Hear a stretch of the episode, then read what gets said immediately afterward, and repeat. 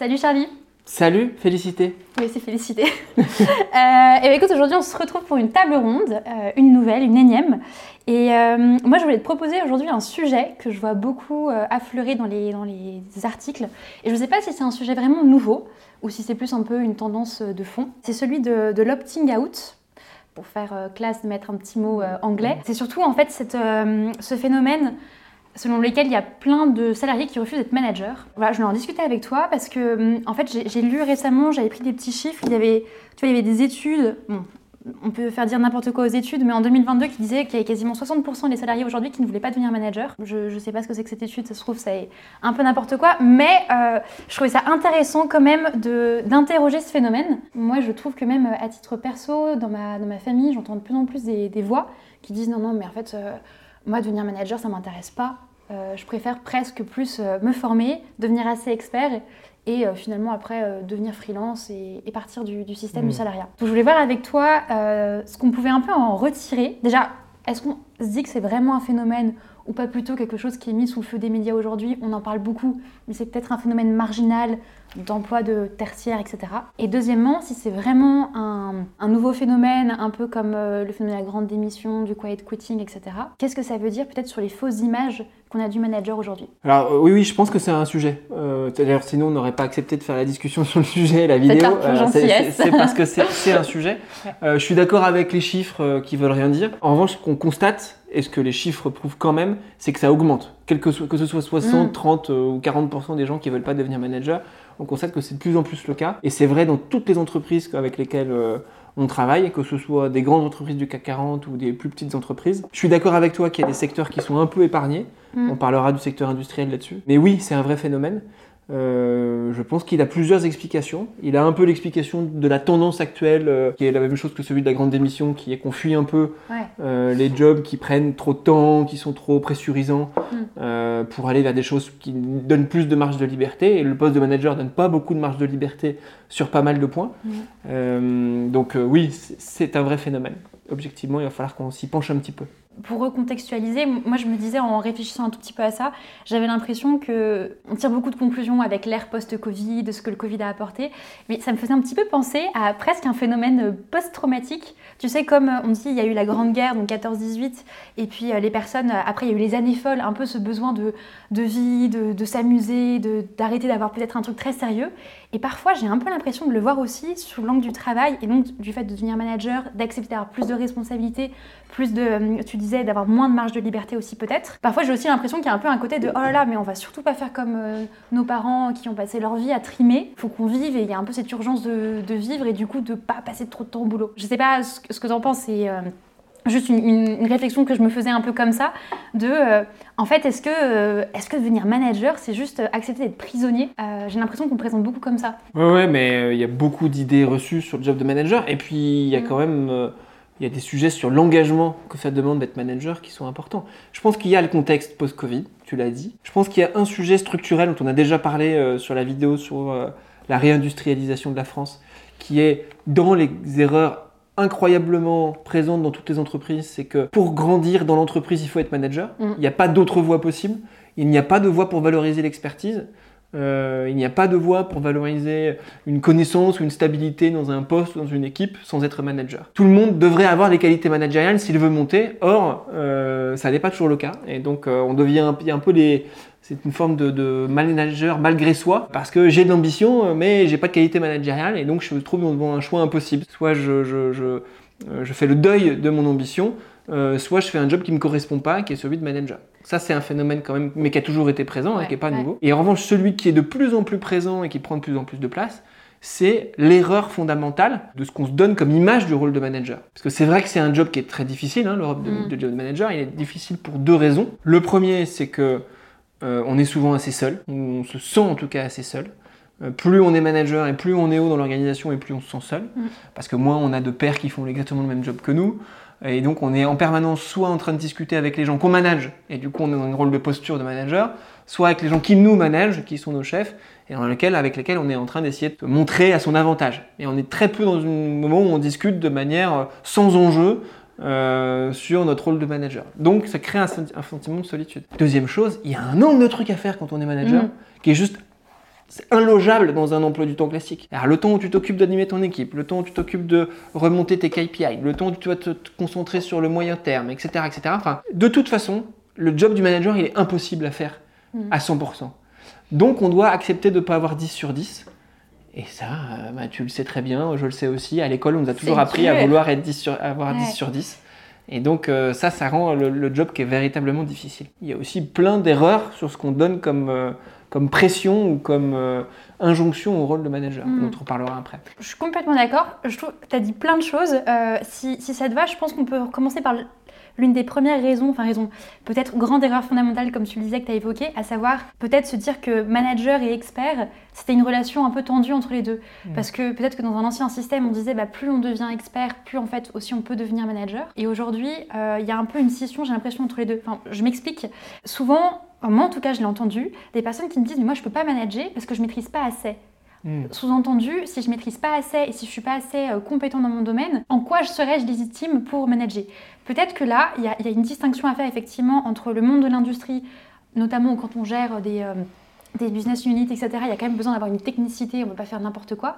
Et le monde du tertiaire, où en fait on, on peut se rendre compte, je fais vraiment très très caricatural, que si on veut absolument tout maîtriser et tout savoir, et ben en fait on va droit dans le mur parce que c'est pas possible, ou, ou peu possible. Je sais pas si tu es d'accord. Non, pas mais Ah bah, parfait. ça c'est une idée qui est très pour moi qui, qui amène beaucoup de controverses parce que je- Ouais, vas-y. fondamentalement je suis d'accord être manager d'une équipe notamment dans tout ce qui est service ça demande pas les mêmes qualités que d'être euh, dans l'équipe et donc on pourrait imaginer qu'il y a un manager qui maîtrise pas bien le rôle de son équipe et qui est un très bon manager. C'est vrai. Et on a aussi des exemples pas que dans le tertiaire. Par exemple, on travaille beaucoup avec Hermès. Une partie, mais pas tous, des managers de ceux qui sont des artisans qui fabriquent les sacs, euh, Mm, mm, mm. sacs Kelly, Birkin, extraordinaires qui valent euh, des fortunes et qui mettent euh, Puis redoutable de technicité. une technicité incroyable, Ouais. bah, les gens qui les managent, la plupart, ils savent pas faire un sac. Et du coup, ils sont d'ailleurs très admiratifs du travail de l'artisan qui sait faire le sac. Euh, et ils arrivent à être managers sans savoir faire le sac. Et ils sont respectés. Donc, c'est vrai qu'il y a des exceptions comme ça. Mais c'est une exception pour toi. Bah, regarde, on est dans le tertiaire euh, chez Oui, vrai. Albus. je ne me sens pas les... je, je te manage en partie sur Mhm. certains de, de- de nos missions. Est-ce que tu accepterais ce que je te dis en tant que chef si j'étais pas moi-même consultant et avec une expertise dans le conseil Non, non, bien sûr, évidemment que non. Mais je pense que, tu- vois, pour en revenir un peu à, ce, à ces fausses images, je pense qu'il y a une pression telle, on parlait des pressions des objectifs, d'être entre le marteau et l'enclume. Je pense qu'il y a une telle pression pour certaines personnes de maîtrise jusqu'au bout. D'ailleurs, on voit, il y a des, des sciences du management, de la technicité, etc. Que, en fait, pour moi, on édulcore un peu vraiment ce qu'est le cœur d'être manager. On y reviendra peut-être après, justement, après avoir dit, bah, Qu'est-ce qui fait qu'on n'a plus envie aujourd'hui Toutes les fausses images. Mais je pense qu'à trop vouloir mettre en avant ce rôle de super expert pour devenir manager, Hmm. en fait, ça donne une vision d'épouvantail. On n'a pas du tout envie d'y aller. Je, je suis d'accord avec toi, évidemment qu'il faut un, un minimum souvent de maîtrise et que certainement c'est l'exception. euh. Et puis ça peut être de la curiosité sans être de la maîtrise absolue, c'est là où je suis d'accord avec toi. Pour moi, c'est pour ça que ça rentre dans cet ensemble plus large qui est c'est impossible de d'être Ouais. satisfaisant à tous les points quand on est manager. C'est comme à la belote. Il faut savoir sacrifier les couleurs, on dit à la belote. Tu as réussi à caser la ouais. belote. C'était important pour moi. ouais, je, je Mais sais. euh, objectivement, tu peux pas tout réussir. Si tu dois être un très très bon animateur, Mm. un très très bon expert, un très très bon stratège, euh, un très très bon financier, euh, un très très bon responsable orga, euh, mode de fonctionnement, structuration, enfin, il y, a- il y a forcément un truc que tu fais pas bien. Et donc une partie du, de, de ce qui permet d'être euh, épanoui dans le rôle manager, c'est savoir ne pas tout cocher et se dire qu'on fait quand même le maximum et que c'est bien. Donc déjà, première prise de conscience, c'est que ça demande énormément d'humilité Mm. pour aussi savoir lâcher l'image un peu de perfection qu'on peut avoir de super-héros, ouais, c'est Et ça. de super-héros. Mm. Ouais, je- je- souvent on a, c'est un exemple d'ailleurs que je peux te donner, mais on, on- on a plusieurs managers comme- qui peuvent correspondre à ce descriptif, mais il y en avait un en particulier dont on lui a dit, écoute, euh, il s'appelle Kevin, il se reconnaîtra. Euh, Kevin, euh, ton problème de, de- en tant que manager, c'est que tu es un peu super-héros. Il a l'impression que c'était une sorte de compliment. Compliment déguisé un peu. dis, non, c'est un vrai problème. C'est que tu as tellement mis l'habit du super-héros, c'est-à-dire celui qui sauve toutes les causes, qui est là dès qu'il y a un problème euh, sur un contrat de, de prestation que, que ton équipe fait, qui est là pour piloter la stratégie, qui est là pour rattraper le mec qui fait pas bien le job, etc., etc., qui est là pour résoudre les conflits et faire le médiateur. Euh, que tes équipes sont incapables de grandir. Tu les empêches de grandir et toi tu te mets une pression pas possible parce que le super-héros c'est très sacrificiel quand même comme mode. Donc d'abord tu vas t'épuiser et en plus tu fais pas grandir tes équipes. Donc non, c'est un vrai défaut en fait. Et je crois qu'une fois que Kevin et d'autres ont percuté ça, ils se disent bah en fait le fait d'avoir des défauts ça va être des occasions pour mon équipe de grandir parce qu'ils vont me compléter, Hmm. ah déjà ça détend un tout petit peu. Euh, Mais en fait, ce qui est drôle, c'est que c'est presque un peu schizophrène parce qu'on se plaint souvent d'avoir trop de choses à faire en tant que manager sans vouloir lâcher les choses justement et en Mhm. ayant euh, ce côté un peu, un peu super-héros. Mhm. Tu as parlé du fait qu'il y avait énormément aussi d'impératifs et d'injonctions aujourd'hui. Euh, ce qui est drôle, c'est que. Alors, je vais peut-être faire un, un- un parallèle un peu, un peu hasardeux, mais c'est pas grave, je me lance. J'ai l'impression qu'autrefois, on était beaucoup plus dans une, dans une manière de, de diriger avec le tu ne dois pas, donc en interdisant les choses, avec euh, le côté peut-être très manager euh, parent. Et aujourd'hui, c'est plus tu dois, tu dois être présent, tu dois être bienveillant, tu dois. Donc il y a énormément aussi d'injonctions qui fait qu'encore une fois, hein, je reviens un peu à cette notion de c'est quoi le cœur d'être manager. S'il y avait euh, un ou deux trucs par lesquels commencer, parce qu'on peut mettre beaucoup de définitions, ça serait quoi? Et j'ai l'impression qu'avec toutes ces injonctions, justement, en fait, il y a peut-être une peur aussi de devenir manager parce qu'on se dit bah, je vais être la psy. Mm, Euh, je vais devoir être euh, un chef quand même parce que je dois diriger les personnes, mais en même temps, je vais pas devoir les perdre et je dois être quand même un peu sympathique avec les personnes. Donc, est-ce qu'on peut pas essayer de détricoter ça sur un peu toutes ces injonctions que, que l'on peut avoir quand on discute avec des personnes que l'on peut entendre, en disant en fait ça oui évidemment ça serait bien, mais c'est peut-être pas le cœur du cœur du cœur du truc. Ouais, euh, j'ai deux choses qui me viennent en tête quand je Mhm. t'écoute là-dessus, mais je suis parfaitement en phase. Être manager aujourd'hui, c'est comme être parent aujourd'hui. Ah. C'est-à-dire qu'on on, a- Mhm. on entend tellement de choses sur euh, l'éducation positive. euh, Il y, a- il y a un truc qui est insupportable qui s'appelle Cool Parent Make Happy Kids. Je sais pas si tu as déjà vu ce truc-là qui t'explique en gros que si tes enfants sont malheureux, c'est forcément de ta faute parce oh que tu es trop autoritaire, trop dictatorial, trop comme ci, trop comme ça, etc. Il y a un côté, en fait, tu as l'impression que l'erreur est possible à tout moment. quoi. Euh, c'est vrai qu'avant, c'était les managers étaient objectivement moins bons, un peu paternalistes, directifs, euh, un peu caricaturaux, on va dire, de l'image du boss. euh, euh, et qu'en même temps, aujourd'hui, c'est devenu en effet tellement d'injonctions à la perfection que tu as l'impression que Hmm.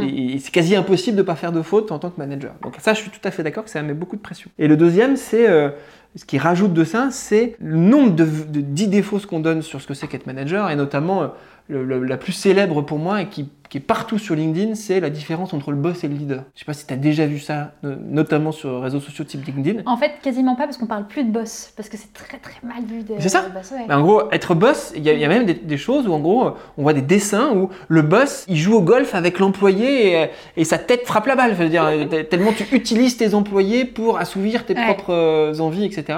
Alors que le leader, euh, il fait grandir, il est là sans être là, il est, enfin, c'est un super héros quoi. Et il y a un côté, bah non, il faut être, euh, il faut avoir des qualités de leadership, il faut aussi avoir des qualités de boss, il faut aussi avoir des qualités de coach, il faut avoir un peu de tout. Il n'y a pas les bons et les mauvais, euh, il faut être comme ci, il faut pas être comme ça.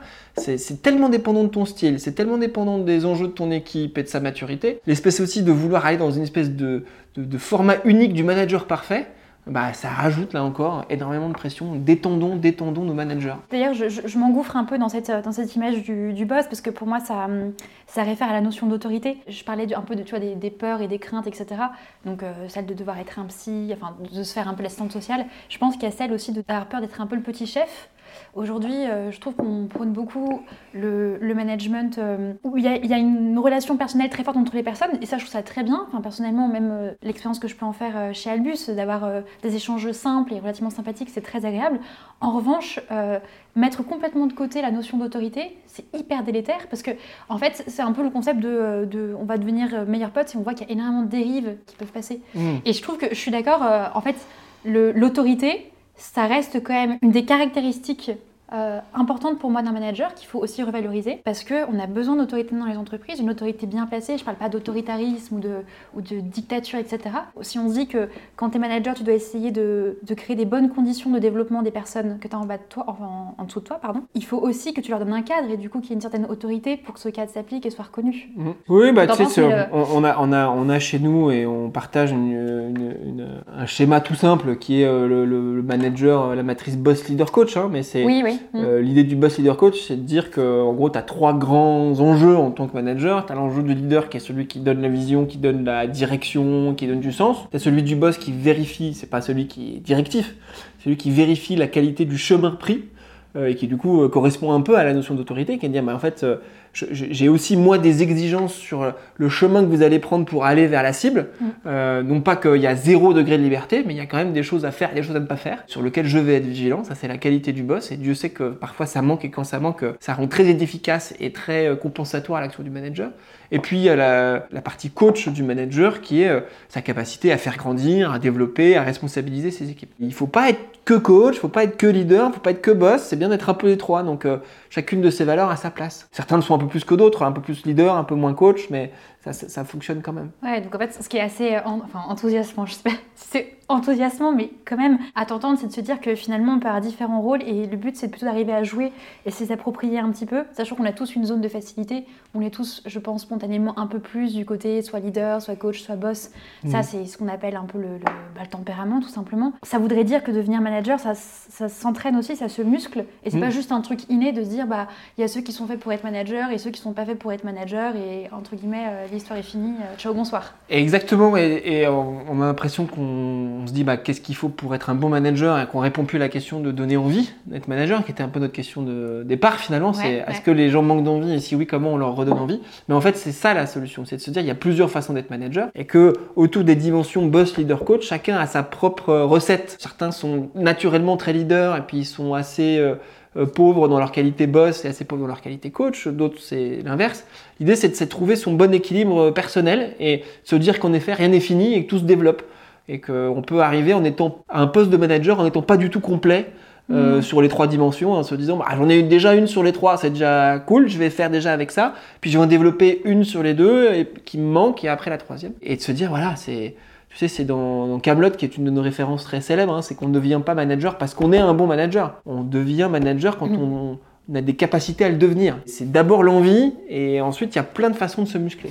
Ma question derrière, c'est que j'ai l'impression que souvent aujourd'hui les personnes se disent bah, au moment de passer le seuil de devenir manager, est-ce que je ferais pas mieux, je caricature beaucoup, devenir euh, expert, encore une fois freelance Mm. et rester dans un rôle très expert? Enfin, je le dis pas du tout de manière négative, ça peut être très valable pour certains types de personnes, mais j'ai l'impression parfois que c'est un peu une solution de, de facilité parce que on a peur de se retrouver entre le marteau et l'enclume. Si c'est pour euh, avoir peur de se retrouver entre le marteau et l'enclume, c'est la mauvaise euh, Ouais. raison pour pas devenir manager. Ça, il y a plein de façons de l'éviter. et On pourra en discuter à la fin sur quelques astuces qu'on peut donner aux managers pour éviter de devenir soit l'œil de Moscou, soit le euh, porter des décisions auxquelles on ne croit pas parce que la direction nous le demande. Ça, c'est vraiment le fantasme du manager qui doit euh, se trahir lui-même à chaque fois qu'il parle à son équipe. Objectivement, ça, ça- ça n'arrive pas. Parfois, il y a un peu d'optimum, enfin oui, de solidarité collective, mais c'est quand même très très très euh, marginal. Ce qui pour moi être une vraie bonne raison pour pas être manager, c'est l'action directe ou l'action indirecte. Est-ce que moi j'aime faire ou est-ce que j'aime faire réussir? Si tu aimes vraiment faire, bah oui, c'est plutôt expert, c'est plutôt indépendant, c'est plutôt Mhm. ce genre de, de fonction. Ça veut pas dire que le manager aime pas faire, mais le manager il doit d'abord aimer voir réussir les gens qu'il a aidés à- à accompagner et à progresser. Et tu vois bien quand on a, on a, on a pas mal de vidéos sur des, des témoignages de managers, le truc qu'ils ont vraiment tous en commun, c'est ça. Ils prennent un, plaisir, une forme de jouissance professionnelle totale à faire réussir des gens auxquels personne ne croyait, qui n'étaient pas bons au départ, euh, euh, qui leur a remonté beaucoup d'insatisfaction et que quelques mois, quelques années plus tard, on les voit se réaliser et se développer. Et ça, c'est vrai que si t'as pas cette fibre-là, c'est la seule, vaut mieux pas être manager parce que sinon c'est trop, le prix à payer est trop fort. Je trouve que c'est un bon critère de, en tout cas de réflexion pour arriver à discerner ça à un moment donné. Et effectivement, ça renvoie un peu à la question du super-héros que tu évoquais tout à l'heure, à savoir, bah, en fait, est-ce que moi, je, je m'accomplis complètement dans le côté super-héros et c'est très bien et il en faut, on en a besoin. Et je pense qu'aujourd'hui, d'ailleurs, on a de la chance, c'est qu'au départ, tu disais, autrefois, la voie royale, c'était forcément devenir manager. Je pense qu'aujourd'hui, c'est plus forcément le cas. Encore beaucoup parce que nos entreprises sont structurées comme ça, mais je pense que euh, encore une fois, j'ai un exemple proche d'un de mes beaux-frères qui a décidé de. Alors au départ, c'était rétrogradé parce qu'il voulait plus devenir manager. Et en fait, Mhm. parce qu'il s'est rendu compte que lui, ce qu'il faisait kiffer, c'était d'être expert justement. Et finalement, ça a été revalorisé autrement dans l'entreprise. Enfin bref, tout ça se fait. Je pense que c'est une bonne chose de se dire, bah du coup, c'est peut-être d'aider à faire faire. Moi, je dirais même, c'est peut-être aussi aider à essayer de créer les conditions pour que les personnes euh, aient plus d'autonomie. Et pourquoi je le, je le dirais comme ça? Parce que je pense qu'il y a cette dialectique de quand je deviens manager, je me rajoute une casquette. Et en fait, oui, tu te rajoutes une casquette parce que tu as une casquette en plus par rapport à ton expertise de base, ça c'est sûr. Mais tu es censé au fur et à mesure aussi pouvoir apprendre à progressivement déléguer, à donner des marges de liberté et d'autonomie. Et donc, progressivement, à pas non plus te retrouver... euh, complètement euh, happé par toutes les contraintes, etc. Ce que je veux dire, c'est que je pense que derrière le, la difficulté à être manager, je pense qu'il y a vraiment cette difficulté à lâcher prise à un moment donné et à accepter de dire, bah, en fait, moi, mon rôle, c'est pas de faire, mais c'est d'aider les autres à bien faire. Et du coup, peut-être que l'une des premières actions, enfin, des premières questions que je pourrais me poser, c'est ok, comment est-ce que je fais pour créer les meilleures conditions pour mon équipe hmm. Étant donné que c'est bien les conditions, parce qu'un manager n'est pas censé, encore une fois, être une, une psy, donc tu n'es pas responsable quand tu es manager du bonheur de ton équipe, comme parfois on peut le dire. Hmm. Tu n'es pas responsable de résoudre tous leurs problèmes, mais tu es quand même responsable de créer des bonnes conditions pour eux. C'est pour hmm. moi, quand, je sais pas si tu es d'accord, mais ça peut-être un peu aussi. Euh, bah, il y, a deux choses dans, cet esprit-là qu'on dit à nos clients. Euh, la, première, c'est euh, on dit avec les, termes du modèle de l'aventure qui est important pour nous, c'est passer de héros à magicien. C'est-à-dire que souvent, quand même, quand on devient manager, c'est qu'on a eu des réussites en tant qu'acteur faisant partie d'une des équipes, parfois de l'équipe dont on devient manager, parfois d'une autre équipe. Mais, et du coup, comme on était acteur, bah, on était héros, c'était nous qui accomplissions les exploits.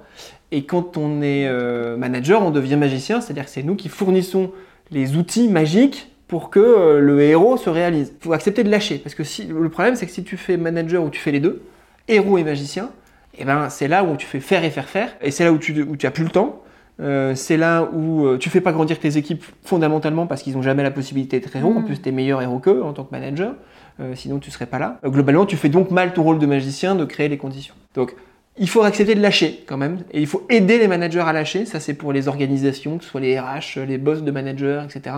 Il faut les aider à lâcher parce que c'est pas simple. Et j'en parlais encore avec un codir, euh, ne serait-ce que ce matin, en disant, bah, ce qui va être le plus dur là-dedans, c'est de lâcher. C'est pas de, que les autres le prennent, en fait, c'est que vous, vous acceptiez de lâcher. Et deuxième chose, et un truc que dit beaucoup Patrick sur le sujet du manager, pour se, toujours pareil, se, se, dédramatiser son rôle, tu dis, c'est pas toi de faire le bonheur de l'équipe, déjà.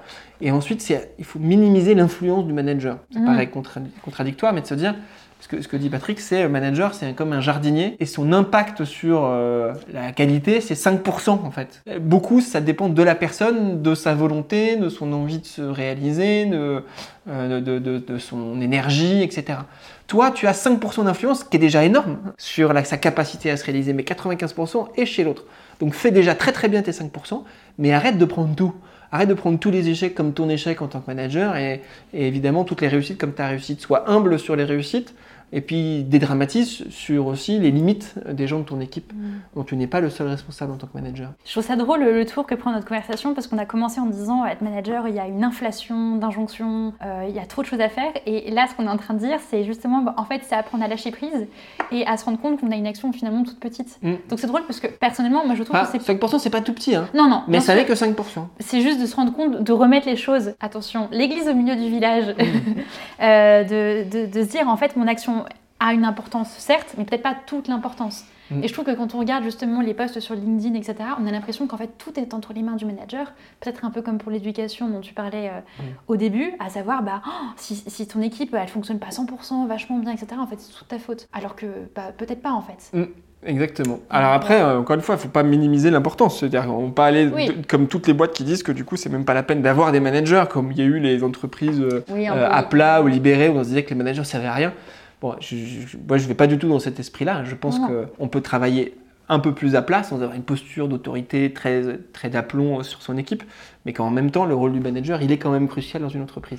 Mais il n'est pas responsable de tout. C'est parfois ce que lui renvoient ses équipes. Hein. Euh, je dis ça parce que nous, on est aussi euh, manager euh, dans, chez Albus et on voit bien que de temps en temps, on a un peu l'impression que, mm. ah oui, c'est, ça va jamais, le chef il fait pas ce qu'il faut, il n'a pas pris le temps de reconnaître, il n'a pas pris le temps de, de préciser la cible, il n'est pas suffisamment présent aussi. enfin, ça revient au côté, on peut pas, on a, a forcément des trucs qu'on foire en tant que manager et les équipes nous renvoient forcément le problème que s'il y a une erreur, c'est un peu de ta faute. 5% est ta faute, mais pas tout quoi. À la fois, je, suis d'accord, effectivement, mais après, il y a aussi cette logique de, de se rendre compte de ce qu'il faut mettre en place et de le faire assez régulièrement. Tu vois, mm. par exemple, tu parlais de la reconnaissance, etc. Euh, c'est une chose de se dire, il faut que je le fasse, et c'est une chose de le, vraiment le faire de manière euh, régulière et ponctuelle. Ce que je veux dire derrière ça, c'est que j'ai l'impression euh, je crois qu'il y a un article d'ailleurs à ce sujet là-dessus. En fait, on a l'habitude d'animer nos résultats, d'animer des réunions très opérationnelles, mais de prendre peu de temps finalement pour des réunions plus où on va parler de la vie de l'équipe, de la progression, etc.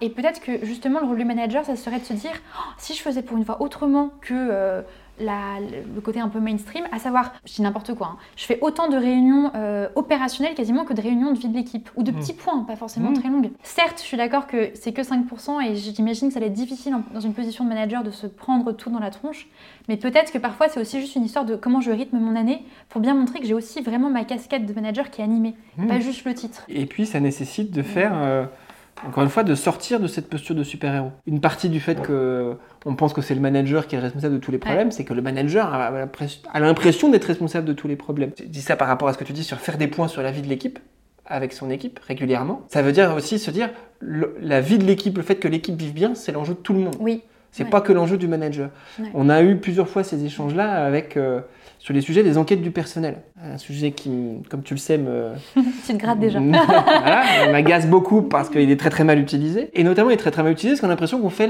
l'évaluation du manager. Et que quand il y a un- une très mauvaise enquête du personnel, quelle qu'elle soit, on se dit Oh, le manager, il est mal barré là. On donne vraiment ce message-là que si ton équipe va mal, c'est de ta faute, toi, manager. Et nous, quand on, quand on accepte de travailler sur ces sujets, parce que assez souvent on n'accepte pas parce que c'est trop mal, les conditions sont pas réunies pour faire des bonnes actions, mais quand on accepte, c'est pour dire au manager mets ce sujet-là sur la table, tu en as probablement ta part, euh, mais il faut que l'équipe comprenne qu'elle en a aussi sa part. Et que le fait que l'équipe aille mieux et que l'enquête du personnel montre que les gens sont plus motivés, plus confiants, plus je sais pas quoi, c'est autant le rôle des pairs que le rôle du manager et que le rôle des autres parties prenantes. Il faut aider le manager à partager les enjeux de la vie de l'équipe avec l'ensemble de l'équipe. Ça, c'est un vrai sujet. Oui, alors, ce qui est, fou, c'est que moi je me dis cette solution, je pense qu'elle est super euh, saine parce que justement elle aide à, remettre la responsabilité sur les épaules un peu de tous. Et en même temps, le prérequis est quand même dingue, ça demande une vraie, quand même un peu une mise à nu du manager, de, de, pas juste tu vas prendre acte de ces, euh, de ces résultats par, un peu négatifs s'ils le sont, mais de les exposer devant tout le monde, de se dire bah maintenant les gars, du coup, on a ces résultats qui sont pas top, qu'est-ce qu'on en fait Mm. C'est quand même, ça demande quand même une sorte de vulnérabilité. c'est pas de la vulnérabilité, moi j'appellerais ça euh, euh, statut faible. Être manager, c'est- pas tout regarder par au-dessus, c'est regarder aussi les choses légèrement, presque légèrement en dessous de, de l'équipe. Et de se dire, euh, pour prendre un terme de coach, ce serait de l'assertivité. Ce serait euh, de dire, il y a un problème, mais je suis suffisamment confiant pour me dire que ce problème, ça n'est pas que moi, et je suis suffisamment responsable pour dire que je vais animer le fait que collectivement on s'adresse le sujet. Et donc c'est de dire, euh, ah non, enquête euh, du personnel, pas bonne. hein. Euh, Il y a quand même des sujets qu'on a bien foirés collectivement, j'ai l'impression. Qu'est-ce qu'on fait pour bosser sur au moins ces trois sujets qui me semblent être les plus, les plus primordiaux pour notre équipe dans les prochains mois? Tu peux pas dire que c'est la vulnérabilité là.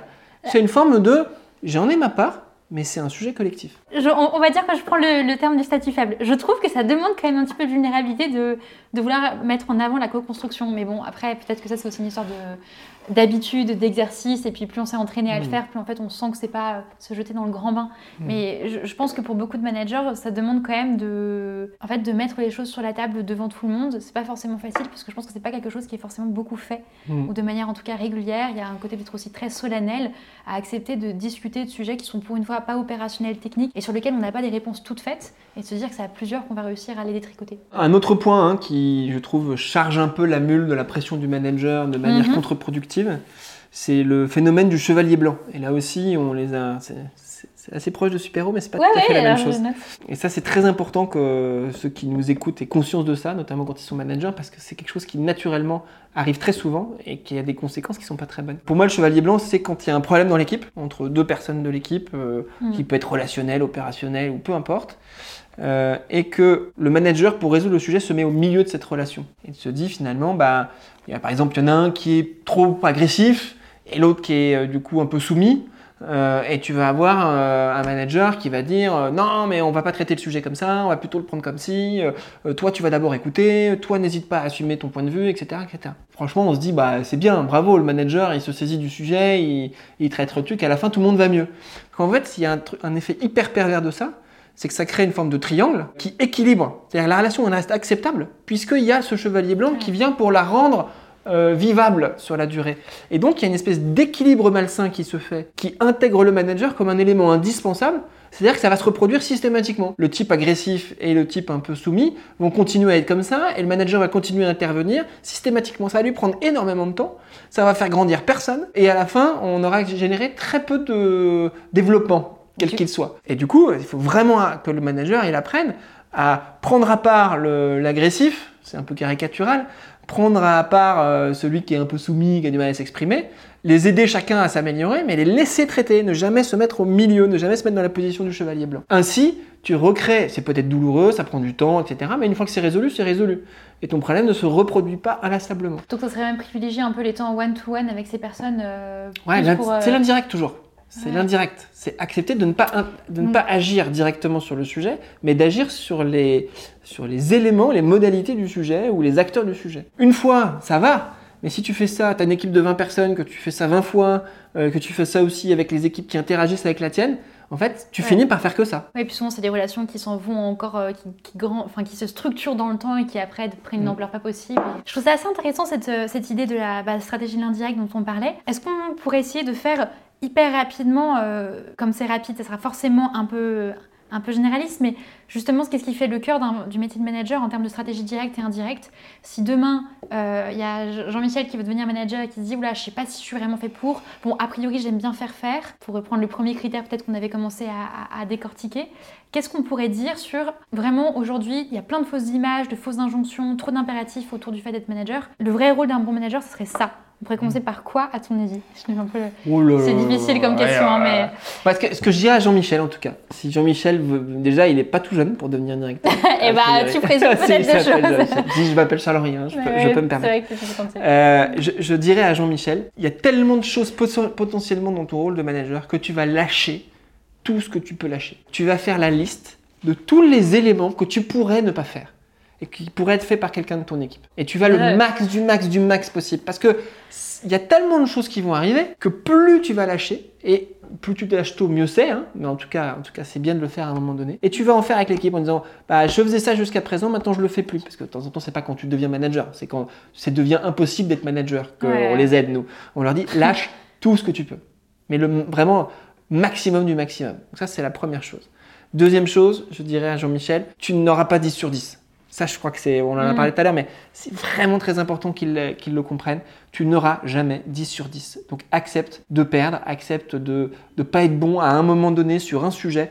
On, on a euh, des discussions notamment avec les managers industriels de L'Oréal euh, sur, sur ce, sur ce point-là, parce qu'en fait, quand on est euh, euh, patron d'usine chez L'Oréal, euh, on a un milliard de choses à faire, mais chez L'Oréal comme n'importe quel patron d'usine d'ailleurs. On a des audits euh, sécurité, on a des audits sur l'agilité, on a euh, des éléments sur l'environnement, on a des éléments sur le rendement, etc., etc. Et du coup, il y a en permanence des audits qui viennent expliquer, de savoir si dans ton usine ça marche bien. Mm.